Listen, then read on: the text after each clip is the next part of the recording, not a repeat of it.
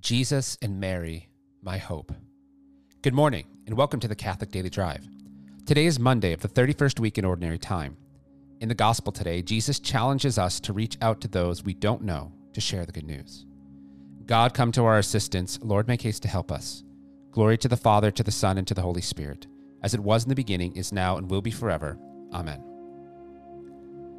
Blessed are they who dwell in your house, O Lord. How lovely is your dwelling place, Lord God of hosts. My soul is longing and yearning, is yearning for the courts of the Lord. My heart and my soul ring out their joy to God, the living God. The sparrow herself finds a home, and the swallow a nest for her brood. She lays her young by your altars, Lord of hosts, my King and my God. They are happy who dwell in your house, forever singing your praise. They are happy whose strength is in you, and whose hearts are the roads to Zion. As they go through the bitter valley, they make it a place of springs. The autumn rain covers it with blessings. They walk with ever growing strength. They will see the God of gods in Zion. O Lord God of hosts, hear my prayer. Give ear, O Jacob. Turn your ears, O God, our shield. Look on the face of your anointed. One day within your courts is better than a thousand elsewhere. The threshold of the house of God I prefer to the dwellings of the wicked. For the Lord God is a rampart, a shield. He will give us his favor and glory. The Lord will not refuse any good to those who walk without blame. Lord God of hosts, happy the man who trusts in you.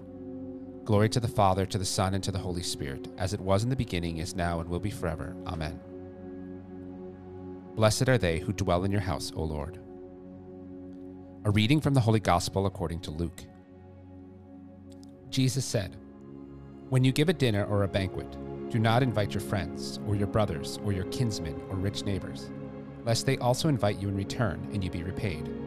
But when you give a feast, invite the poor, the maimed, the lame, the blind, and you will be blessed, because they cannot repay you. You will be repaid at the resurrection of the just. The Gospel of the Lord. The saint of the day is Blessed Anthony Baldinucci. Anthony Baldinucci was born in Florence, the son of the art historian and biographer Filippo Baldinucci. He attended the Jesuit school of Florence and was drawn to the priesthood.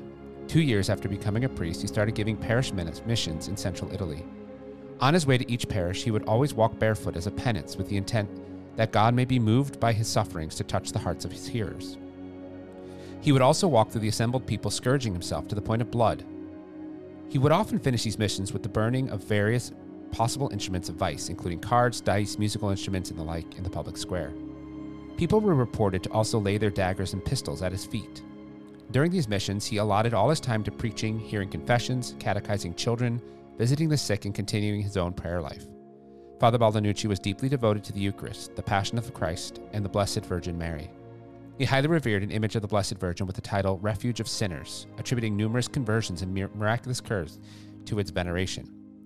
When in 1717 Father Baldinucci fell ill with his final illness, he asked to be placed in his room. This he asked to be placed in his room this image of Mary, before which he repeatedly prayed, Show yourself to be a mother. As his end neared, he gazed sometimes heavenward, sometimes toward the picture, uttering the aspiration, Jesus and Mary, my hope. Jesus is very clear with us in the gospel today. We are called to invite everyone to the banquet, not just those that can repay us. This is good, but difficult advice for those in Catholic schools, especially in development offices. But also, it is necessary for us to consider this when thinking about enrollment in our schools. Who deserves access to a Catholic education? Those that can afford it, the college bound, or everyone? Our schools are an extension of the evangelizing mission of the church. They should be open to everyone, and they should be unapologetically Catholic at the same time. We are there to teach the truths of the faith and form young minds to know, love, and serve the Lord. For Catholic families, this gospel is equally as important. Are we opening our doors prudently, of course, to everyone? Are we evangelizing just those we know, or are we willing to go out to the peripheries and invite others to the wedding feast? This is the last and most important part of this gospel. We can and should invite others to pray, to serve, but most importantly, we should invite people to accompany us in the wedding feast of the Lamb, to the Mass, where they can get a true foretaste of heaven. Today, if you're in Catholic schools, reflect on the population that cannot access your school and make intentional efforts to stretch to better meet their needs. Also, Reach out to someone in need and invite them to Mass where Christ is waiting to love them. Today, we are praying for the Catholic schools in the Archdiocese of Denver and for Good Shepherd Catholic School in Denver, Colorado. For all of our partner schools, dioceses, and for our generous benefactors, we ask God's continued guidance through the intercession of Our Lady and Queen as we pray. Hail Mary, full of grace, the Lord is with thee. Blessed art thou amongst women, and blessed is the fruit of thy womb, Jesus. Holy Mary, Mother of God, pray for us sinners, now and at the hour of our death. Amen. In the name of the Father, and of the Son, and of the Holy Spirit. Amen.